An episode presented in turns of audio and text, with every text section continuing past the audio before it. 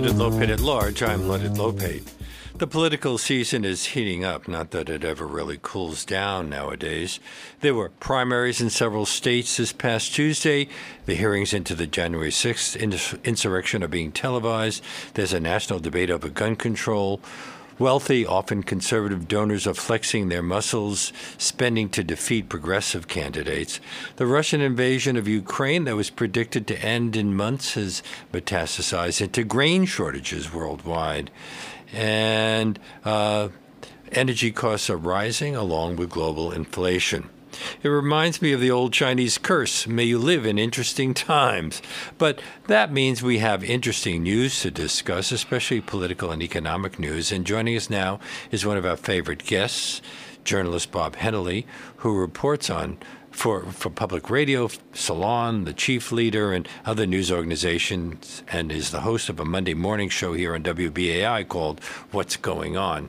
His book, Stuck Nation, can be Can the United States Change Course on Our History of Choosing Profits Over People, was published by Democracy at Work last June.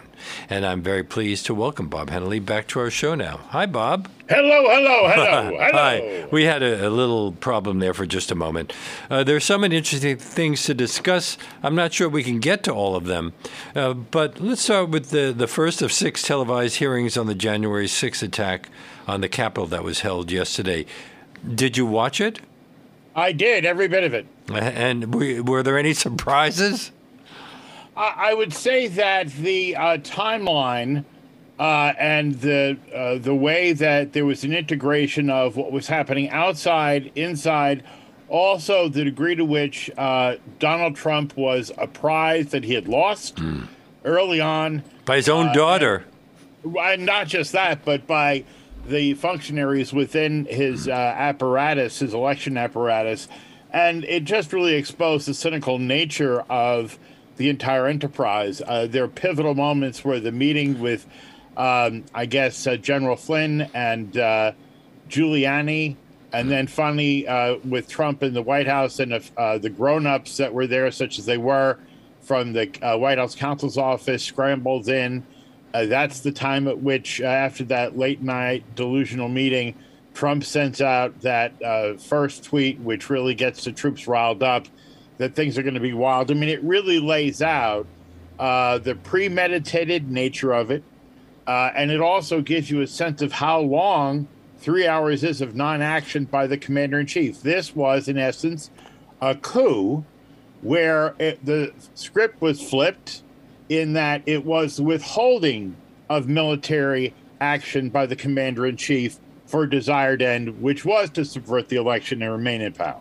Well, with a, a handful of exceptions, Republicans have opposed holding any hearings, and, and, Fox isn't carrying the hearings live. Despite some damaging findings about the insurrection, do you think Republicans can avoid accountability if they win in November, which uh, polls indicate is totally possible? Well, and, I yeah, I, I, would say that it's also important to understand that this is an ongoing. We have to really forget the United States we used uh, used to think of. This is like say Brazil. This is an ongoing, like a lava lamp, an ongoing insurrection. It's important to know that in the parallel universe, but also in the radio dial on 770 ABC, you can hear uh, Commander Giuliani in exile on Master, Master uh, Mr. Catsimatidis, the billionaire who's trying to break the Teamsters local, uh, who are, uh, worked at his oil company, who owns WABC. There's a full lineup of counter narrative in the New York market, 50,000 watts of tremendous power, hmm. and they are in full denial. They are laying out something that is continuing to carry forward the big lie. So it is not stopped. Uh, Fox News is just the tip of the iceberg. But conflict between the parties seems to be at one of the all time highs. Well, I would say that one of the problems is that uh, there is so much going on in terms of foment and the level of dysfunction, uh, with, of course, Uvalde being an example. I mean, consider the juxtaposition, juxtaposition. I'm not the first person to point this out between the brave Capitol Police, who we saw just in gory detail last night, and then the image of the how many officers outside Uvalde, that classroom yes. of those children were being decimated. I mean, it is a time of um, of great dysfunction and of disequilibrium, which is continuing in a highly inflationary environment where the market went down a lot of points. I'm an old man, but I worry about grandchildren and the the world that they're inheriting. Now, the House Select Committee to investigate the January 6th attack on the United States Capitol was formed in July 2021. Why is it taking 11 months before the proceedings could be even televised? Well, I think if you uh, track the TikTok of this, uh, the obstructionism, which is part of the ongoing coup attempt, uh, and the uh, is the way that all the parties that were uh, uh, locked in this adversarial thing when it came to document production. So every hmm. step of the way, just like with Donald Trump's tax returns, uh, these folks that are trying to overthrow the United States government uh, and install a white supremacist fascist government, uh, minority rule, pretty much have used the legal system as best they can to hold up uh, the fact finding and the prosecution of what is, uh, you know, something that we've never seen. I mean, I would also but, but wait, that, but don't you think it's a little, could it be a little self defeating because it, it's now closer to the November elections? Well, I, I think the thing is, if you believe in the chaos theory that um, you benefit the degree to which you keep any kind of system off balance, uh, and if you keep uh, people in a fractured state, uh, then you can you can benefit from that, and the underlying uh, chaos and the underlying dynamic goes to those that are well organized, and that's when you can have a minority that's uh, aggressive and uh, has this passion. Um, seize control. And that's kind of what's happened. Well, parallels are being drawn to the 1973 Watergate hearings, but might this also be compared to the hearings that investigated Iran Contra in 1987? Several people like Caspar Weinberger were indicted, but then pardoned by George H.W. Bush. So I have a universal force field that kind of connects that period of time uh, of Watergate. It's my thesis. I know that pundits, uh, uh, you know, uh, would say, you know, I think the uh, the Bernstein, uh, well, actually, the, the, the received line of wisdom uh, from Bob Woodward, more correctly, has been that Gerald Ford was was very heroic when he actually um, pardoned Richard Nixon. Hmm. And it's been fascinating to watch the film treatments of like Gaslit uh, and others that go back and look at the social history of that. And what we see is that you have uh, Cheney and Rumsfeld in that White House when Ford came in, uh, facilitating this this pardon. And you have, you know, Roger Stone, who was the young acolyte, and the same worldview of Liddy. And because we never got to the bottom of that, that rot has continued to eat away at the center of the country's uh, governance. Is it and ironic that Liz, that Liz Cheney is such a strong advocate right now? Well, of course, uh, it, it is ironic, and I think that it does show that there is this sweet spot where we can say uh, that the rule of law has at least some um, uh, advocates that exist on the Republican side. My hope is that the great uh, the folks that are non-declared and that's a large audience that's a big part of the electorate are going to be the ones that are that are moved. And i think that's where the promise is. Now seven states held primaries on tuesday. Is there any evidence that voters were influenced by what they've learned about the insurrection and donald trump's alleged role in it? Well, these primaries, I mean, it's it's important to understand what a parlor game they become. It is such a uh, with the exception, I think Pennsylvania had kind of a robust turnout. But just to give you an example, uh, in the Newark, Newark primaries, which were nonpartisan but are still in this time frame, the mayor, uh, incumbent Ras Baraka, won election with 13,000. That would Ooh. be a 13 with three zeros out of a city with 165,000 voters. So I, I, I think that they're not really they're a measurement more of the organization and passion of uh, the various factions in American politics. Uh, I am optimistic that the pollsters could be wrong again. It's also important to understand conventional wisdom, Leonard, is has not had a great batting average. Shall we review? Otherwise, if we had, they would have a president, Hillary Clinton. That did not happen, uh, and so they didn't see Donald Trump coming. They didn't see him going. Um, and it's also important to understand that in, uh, in 2018, we saw an unprecedented surge in voter engagement. I mean, it was near record levels. Mm. And that was uh, the one that really turned the tide for the Democrats. 538.com reported that incumbents struggled in Tuesday's primaries and that moderates won against opponents from both the left and the right. Uh, were there any surprises in your state, New Jersey, other than uh, that Senator Bob Menendez's son, also named Robert, won the Democratic primary in the race for New Jersey's 8th congressional district?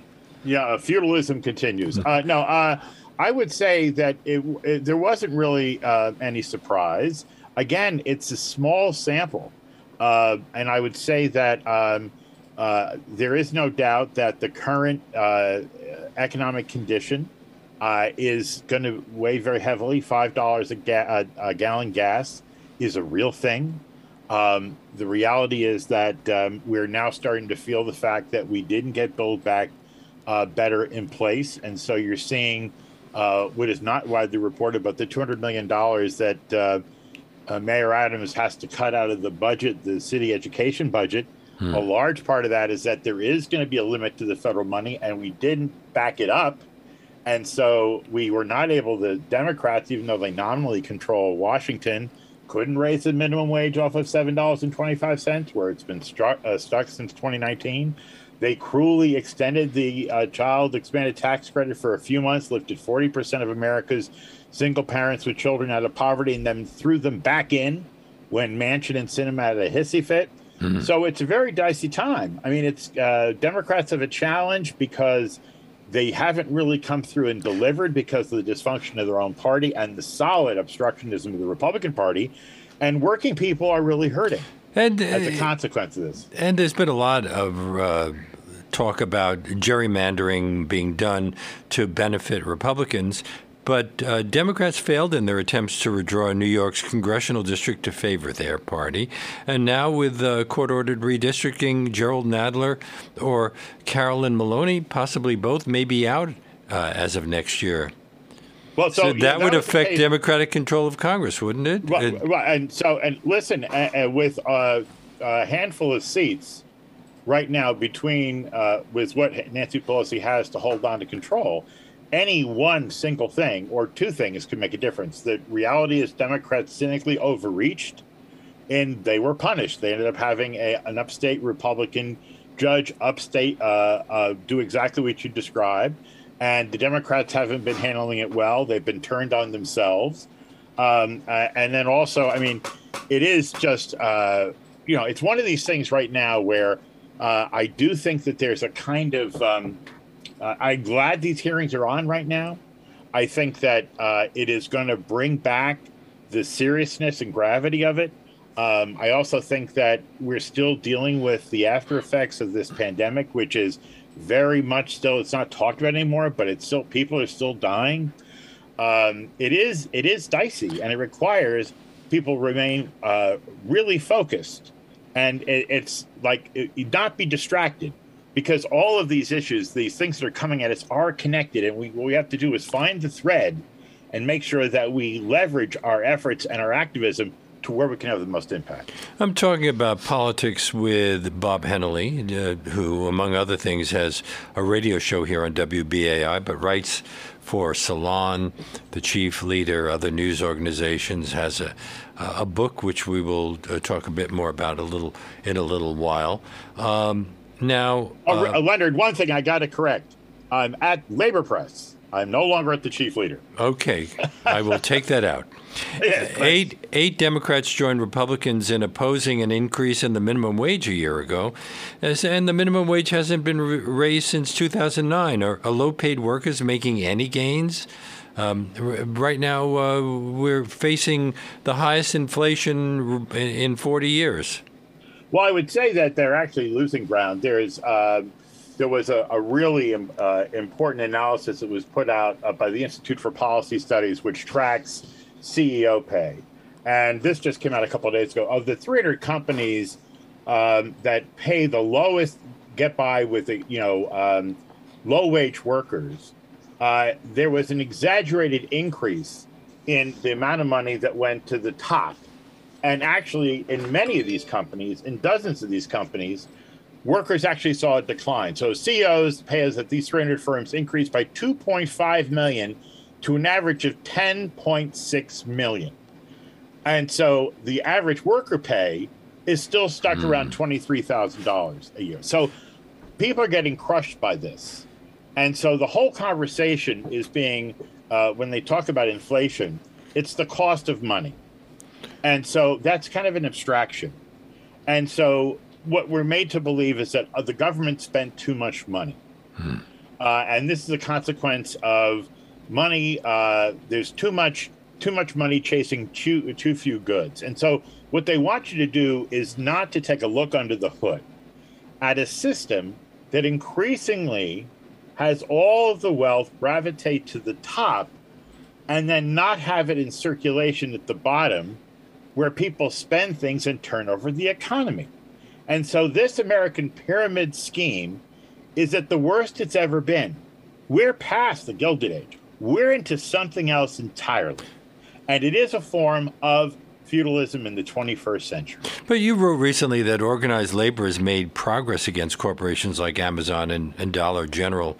Um, what were those gains, and haven't stockholders, especially large investors like public pension funds, taken aim at corporate leadership? Well, when has that progress, benefited workers? Well, it is still a work in progress. What I say by making progress is that in Starbucks, uh, there's roughly, I think, over a hundred uh, individual locations that are moving towards having a union. Uh, in the case of Amazon, we had the successful vote of the very large facility out in Staten Island. Chris Smalls led that effort, the Independent Amazon Labor Union, against Amazon, who spent millions of dollars to fight it.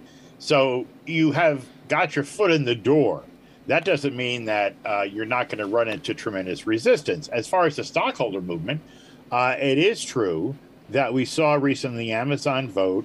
Uh, we saw uh, control city controller uh, uh, Brad Lander and state controller Tom DiNapoli joined by officials of that same kind of rank in Illinois and other public pensions actually vote billions of dollars of stock that public pensions hold against um, this one director, McGrath, uh, who is on the Amazon board, who was in charge of the compensation for that company, and they were paying over two hundred million dollars to the top guy, 400 million to the top four, and twenty-seven percent of the independent stockholders voted uh, voted her uh, voted no for her. That's a beginning. I have seen this happen uh, before, where where shareholder uh, motions are introduced and the first time out, they get 27%, but over time, they gather steam. It's just one tool. And what we are seeing is that there is a movement to hold public companies accountable. On the other hand, yeah. workers at a unionized Starbucks in Ithaca are charging union busting because the company is closing their shop. How have New York or New Jersey state governments or the federal government reacted to anti labor movements moves by Starbucks, Amazon, Dollar General, and others? So this is a, something that is really, um, to a large degree, regulated by the National Labor Relations Board, and if that's a federal matter. There are things that can be done at the state level. Uh, the thing that's pending in Congress, which would make a big difference, is something called the PRO Act, and what that would do is limit the ability of companies uh, to do things uh, to flout the law because one of the things that happens is uh, there are clear guidelines and democratic principles that are baked into these uh, labor recognition uh, uh, approaches. And what ends up happening is the companies will run out the clock, even after there's a duly constituted certified election for a union. They will sometimes just close the mm-hmm. location. Mm-hmm. That was the Dollar General strategy. And so, what has to happen there is you have to have a multi pronged effort. You have to have the federal government um, actually prosecute these cases when they do this. And then you can have a state response to support it too, even a municipal one. In New York City, for instance, there's been a lot of progress made.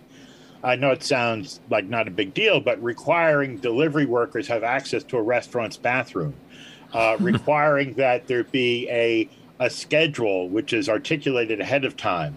So it, it has to happen at every level. There has to be a municipal focus, a state consciousness, and actual federal action. And then also, consumers and shareholders have to make their choices as if these decisions by these companies regarding labor and the environment matter.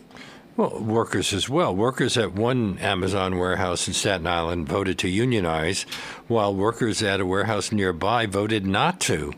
A much um, smaller, much smaller yeah. house, and also. but was that a matter of divide and conquer, or is something else going on there? No, I would say it was um, partly. It was. It's a part-time facility the one that didn't swing uh, the way the union wanted was part time and much smaller. So uh, if you're part time, uh, there's uh, and having worked in these different kinds of environments, you are aspiring to be made full time.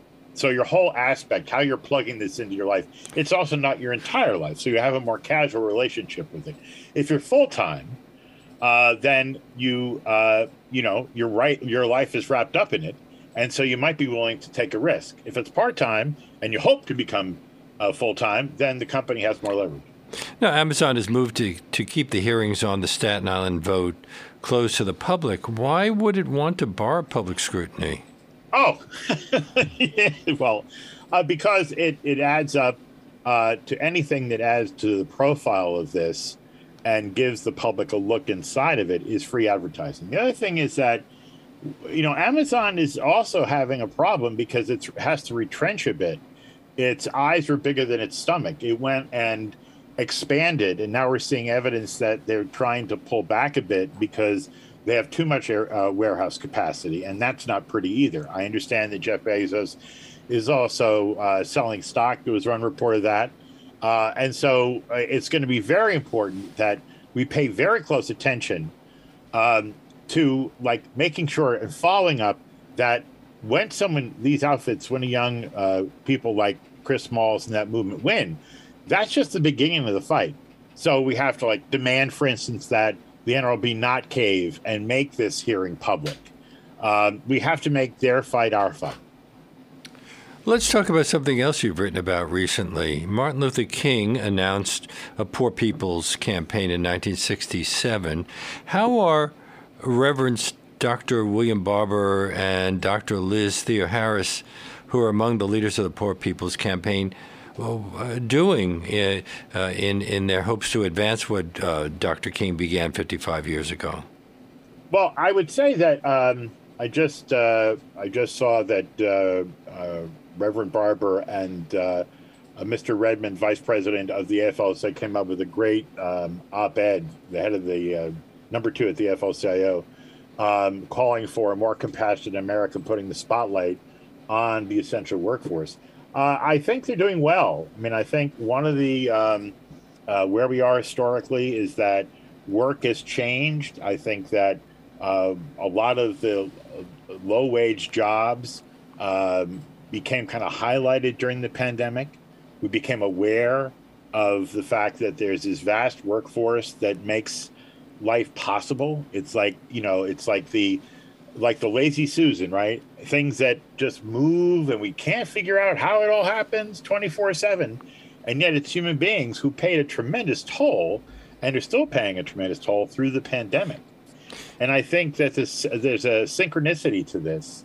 Um, and I would be also in 2020, they actually played an underreported role in helping the Democrats win. You would not have a Senator Ossoff and Senator Warnock mm. if not for uh, this this cohort of voters. Isn't there a march on Washington scheduled for June 18th, which is just a week from tomorrow? Yeah, it is. Uh, uh, you, you don't hear much about it. Are the, the media showing any interest in the march? Well, I, I would say that um, it is one of the social media now does create like this opportunity for a parallel narrative. Um, I think that uh, it has been building.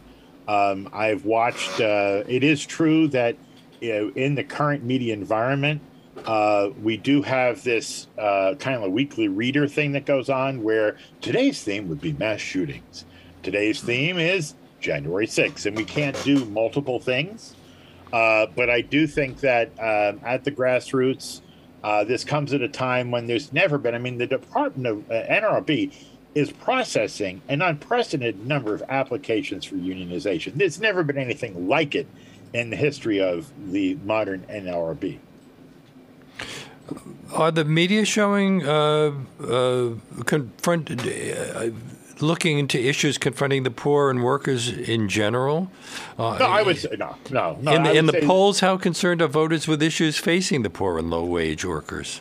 So here's the thing. I would say that that's part of the problem. One of the demands from the Poor People's Campaign is for President Biden to meet with uh, low wage workers.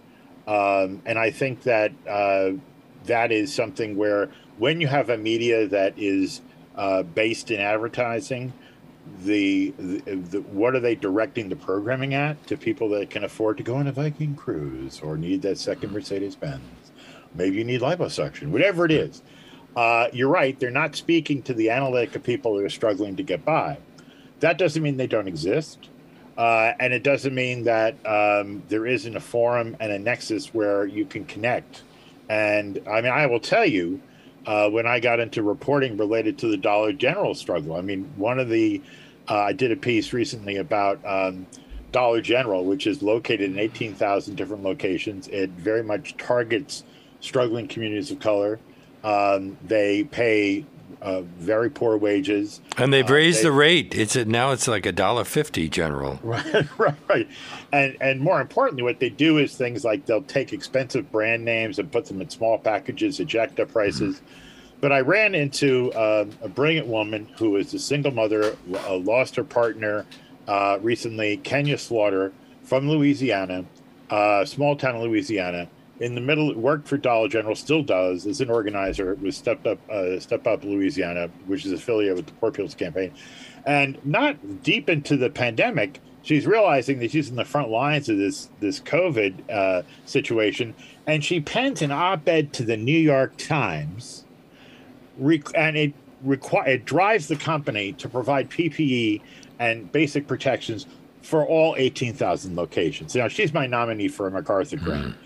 So the more time you spend in this space, the more inspiration you will find. You have to go looking for it, but it's there. Well, Reverends Barber and Theoharis have written about waking the sleeping giant, poor and low income voters. How did they hope to do that? With the march?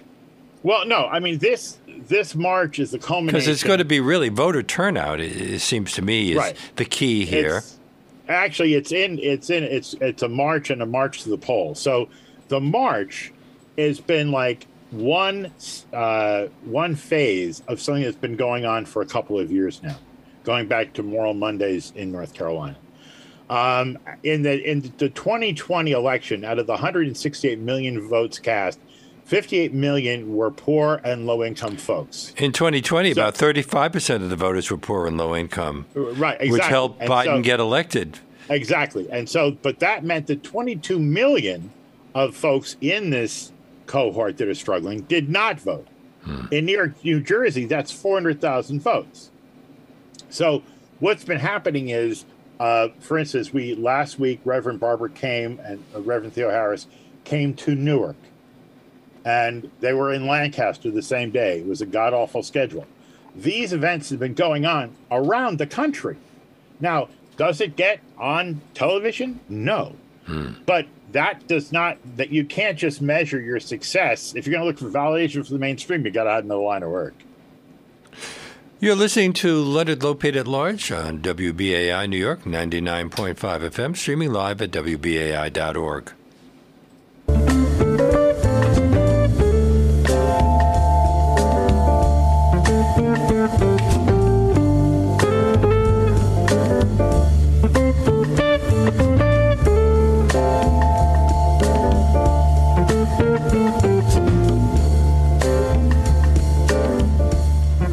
speaking to one of my colleagues here at WBAI, journalist Bob Hennelly.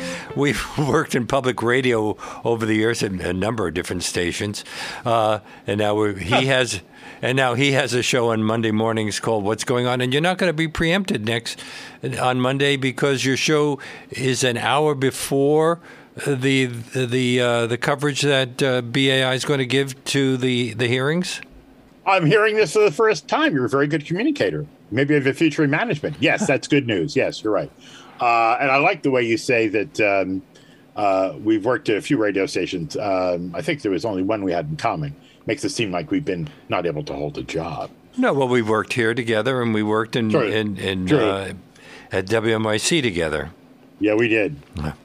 We, we were talking about uh, the uh, the past records of politicians. When he was first elected governor, Andrew Cuomo condemned unions. Eight years later, when he ran for a third term, he said, "quote I'm with organized labor. I stand with labor. I always have."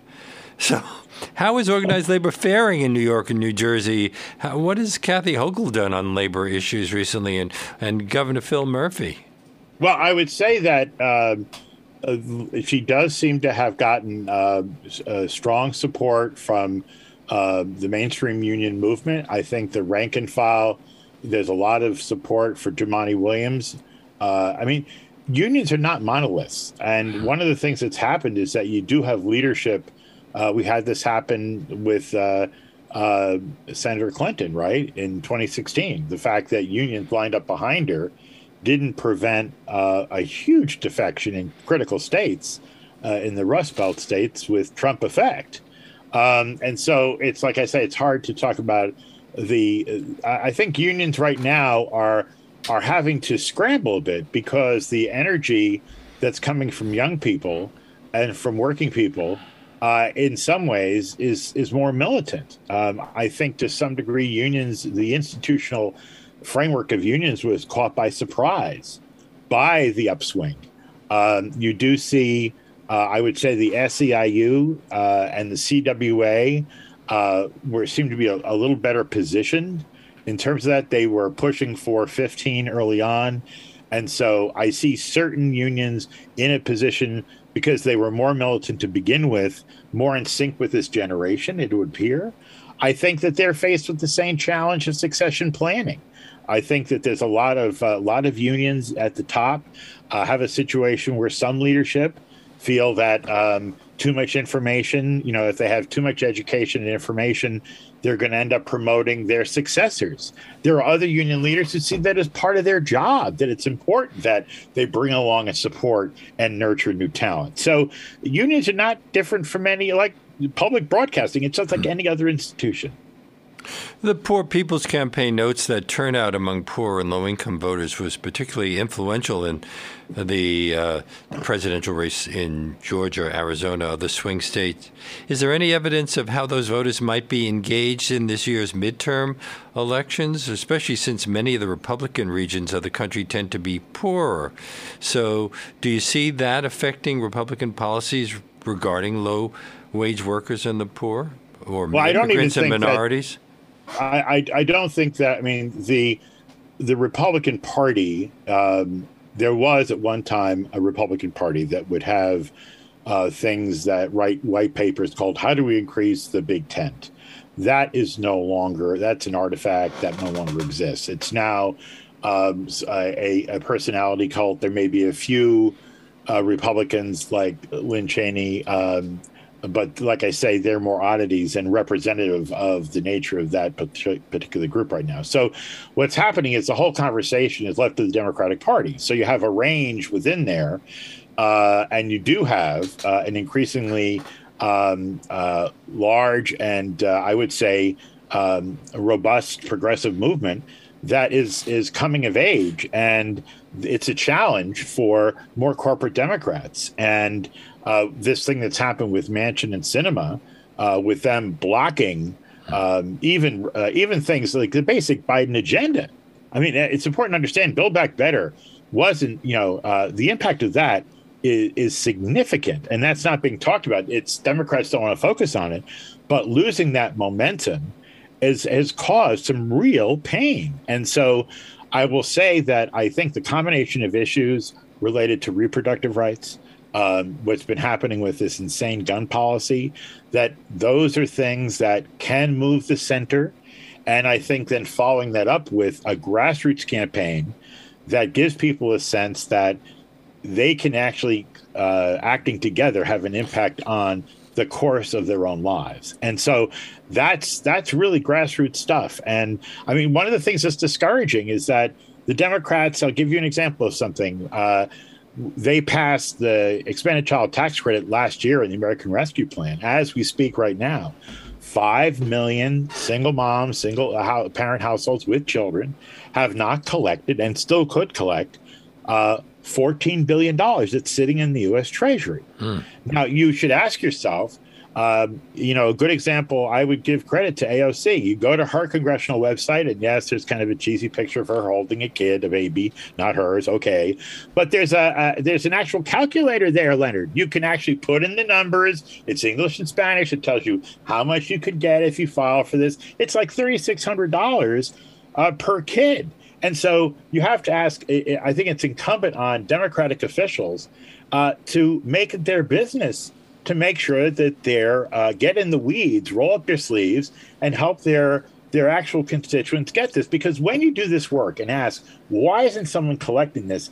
You see the the the disempowerment of our economy. Why don't people collect this money? And it can be like seventy two hundred dollars, right? Is well, they not have Wi-Fi they may be undocumented, but their children may be citizens, and they're afraid if they collect this money, which can be game changers for their families and help them catch up in rent. This is the work that elected people and people of conscience need to do to help people who have been working and struggling, but can't get that last tenth of a mile to feel empowered. Because then the next conversation out of that is, why aren't you registered to vote? So when you can help people actualize in their life, then they can actualize where they vote. Last month, Fed Chair Jerome Powell said his goal is, quote, to get wages down to fight inflation, which is now at a 40 year high. If lower wage workers already have trouble affording things, what effect will suppressing their wages have? Well, you know, or is he talking think, about uh, keeping wages down for wealthier people? No, I no, I think that um, the this this is when you get into this this crazy world where th- the idea of keeping uh, stable the value of currency is like some kind of religious quest. And so i would say that you know uh, it's important to look at just how disconnected uh, the central government is from the experiences of of people. Uh, and that is you know we have, um, I give you one example of how pernicious corporate um, economics are right now. Lowe's, which people I'm sure they're familiar with, it's at, you know, like Home Depot, except mm-hmm. that it's blue. Right. They it's use 13 Not like the movies, it's L O W E S. Exactly. With the $13 uh, billion dollars the retailer spent on stock repurchasing, the company could have given each of its 325,000 employees a $40,000 raise. Instead, the median pay, I think, is like $22,697. Of course, they gave their uh, CEO a massive multi million dollar bonus. What's happening is these companies are kind of out of ideas. So they're using uh, the money to buy back their own stock, which is a form of self dealing. And this is going on. And the other thing is that for all the wringing of hands about Donald Trump, that crazy upside down tax structure that he and Mitch McConnell and the Republicans put in place is still functioning the way it was designed. And so, I mean, I do think we really do have to take it to the corporations here. And that's why uh, the Democratic Party itself has to really, uh, uh, I think, make as a litmus test this whole question of taking corporate funding. And that's one of the fights that's been happening in these progressive uh, battles between the mainstream corporate Democrats. I mean, why, for instance, you have to ask yourself, we're coming through a pandemic. We lost a million people. We have 20, uh, like, I don't know, 20 million people with some kind of long term effect. at least a million people have been uh, knocked out of the workforce by this disease. Wouldn't you think, logically, universal health care would be the first topic we'd address? But notice it's not even on the list of the top five things endorsed by MSNBC to talk about. Hmm. My guess is Bob Hennelly, and we're talking about issues in the news. Um, the, this is WBAI New York, 99.5 FM, streaming live at WBAI.org. The wealthy and, and corporations have been buying up residential properties since the financial collapse in 2008 and the Great Recession, and then renting it, a trend that's accelerated during the pandemic. Isn't it especially pronounced in parts of your state, New Jersey? Yeah, I mean that's one of the things. There's a very important study put out by Rutgers uh, by mm. Dr. Troutt. Uh, the Rutgers Centers on Laws in Inequality and Metropolitan Equity, and it's right. called the study is called "Who Owns Newark." Right, right. It is. It's a blockbuster, and so one of the things that uh, they found is like something like 47 percent of all the single-family homes that were once owned for generations by primarily uh, people of color are being sold to uh, to um, LLCs or to you know uh, Wall Street type firms for exactly what you described, not to flip them so that another young family can come and move in and start the process again. No, it's to jack up the rent an inordinate amount and turn a city that was uh, that had a, at one time homeowners into um, uh, renters for life. It is a form. That's why I said to you, this is a different period.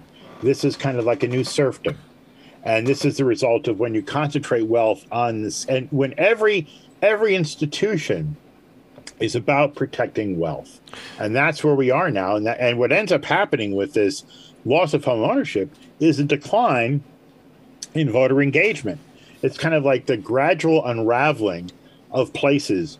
And so you have uh, that's one of the things I think that's contributing to low ter- voter turnout in Newark. One of the things you see is that people that own a home have a sense of place. And there's also the practical reality is that when you're a tenant and you have to move based on the vagaries of the market economy, you're more likely to fall off the voting roll.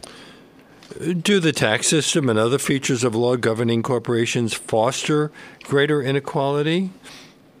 Has their it... entire exactly? Yeah, I would say that that is one of the things that's fundamentally distorted about this country is that for all of its uh, Christian work ethic blather, it punishes work in its taxation system and rewards idle capital. It rewards investment capital. It rewards cold, hard cash that doesn't break a sweat. That they want to keep accumulated in ever larger piles in climate controlled rooms or Bitcoin. You pick your poison. Hasn't CEO compensation increased dramatically during the pandemic? Well, as I say, asked and answered. Yeah, I mean that's one of the things that's happened is that there's been this, uh, and we're kind of schizophrenic about this. Uh, you will see that, um, and the way that we kind of, I don't know, it's uh, we uh, so admire the accumulation of great wealth. So we also permit people like uh, Gates and um, Bezos to be able to pontificate on the direction of society. We we um, um, uh, kind of attribute to them great intellect and great capacity because clearly they are monarchs on earth and they have done something of great consequence. So that gives them the ability to pontificate on everything else. And so, uh, as a result, um, the, we also see um, every so often there'll be a story. Remember, the New York Times was so upset when a stagehand uh, was making the low six figures to move a piano um, uh, you know, at Carnegie Hall. This was a scandal. How could some, when you see someone operating a train or someone that's doing a civil service job and they have some kind of, you know, 90 some odd thousand dollars a year, that must be punished. And yet we talk about people making billions of dollars and the prevarications Elon Musk, and we worship that. That's fabulous. Isn't Mayor Eric Adams a landlord? Is it true that he's been found to have engaged in some shady real estate dealings? Oh no, that, that that's that's kind of like I'm not going to go from that was like if A is true and B is true. No, I, I would say yeah, he's a landlord. He's had trouble uh, filing doing his taxes. That has been where he's had to go back and. Uh, but I mean, I think that would be a little bit. At least my reporting would indicate he's had to go back and change his filings. But when we're talking about a city on the scale that has things like uh, um, the, that uh, tenement that was up in in the, the Bronx, um, um, you know, the park, um, that situation that where uh, I guess 16, 17 people died. Mm-hmm. I mean, that's because of the fire. Know, yeah, yeah. I mean, so I mean, I think it all, and and and Mayor Adams has so much going on that we can talk about. Um, I wouldn't ding him on that. Legislators in Albany failed to pass a good cause eviction bill. Will the end of the pandemic protections for renters? Uh, uh, with that, what's going to happen to the renters who can't afford housing costs? Well, that is a serious issue. Uh, one of the things that um, is uh, we did see one of the things that Mayor De Blasio, um, uh, although I'm not a big fan, one of the things he he did accomplish was making this commitment that people would be represented in in tenant court and housing court, and uh, that did show that it, it does when it happens when people get representation, it does result in reduction of homelessness. I am really concerned about the uh, we are seeing in the paper uh, the run up of rents, uh, the scarcity that's happening. People are uh, seem to be coming back to some degree, not necessarily to to work in in places, but to live in Manhattan again, and so uh, and in other parts of the city, uh, and so it is going to create a tremendous burden on on working families that are in the margin. Uh, and I do think that you know I don't um, I don't really see certainly not having uh, Build Back Better uh, in place uh, is is is going to make that very difficult. And I mean, there is a connection between the the failure. I mean, the federal government right now can't even pass a follow up to COVID pandemic support, while it's sending tens of billions of dollars to the Ukraine. And so this is all going to have a trickle down effect. Uh, and, ter- and for instance, like there, it's clear that there's this NYCHA trust thing that uh, the legislature pushed through, which is to create uh, an opportunity to kind of monetize um, uh, some of the housing and provide an opportunity to get some kind of private cash infusion. All of that is being driven because the the government is walking away from its obligation to public housing. Uh, and so, no, I, I think working people are in a vice right now. Uh, even in democratic strongholds like New York City, are issues of, of violence and public safety helping conservative politicians?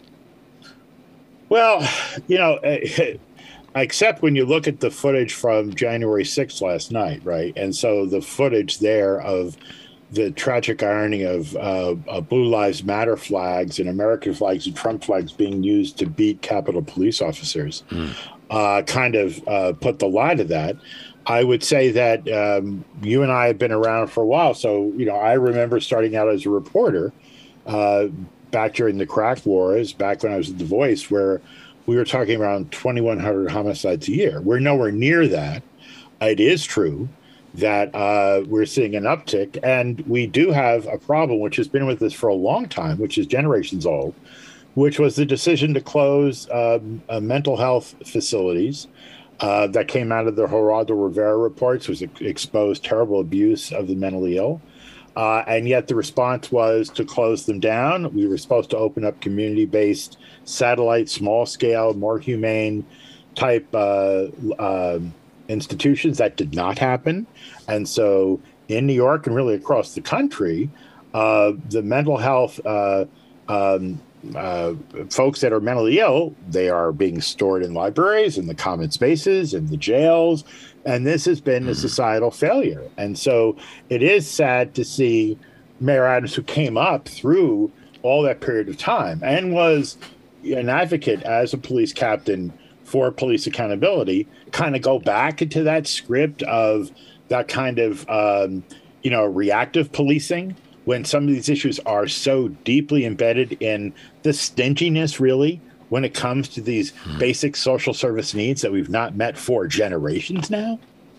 Well, I guess what happens is people get upset when they see somebody sleeping on the subway uh, or in uh, in an alley, um, and um, they don't think about all, all, of the reasons that those people might be there.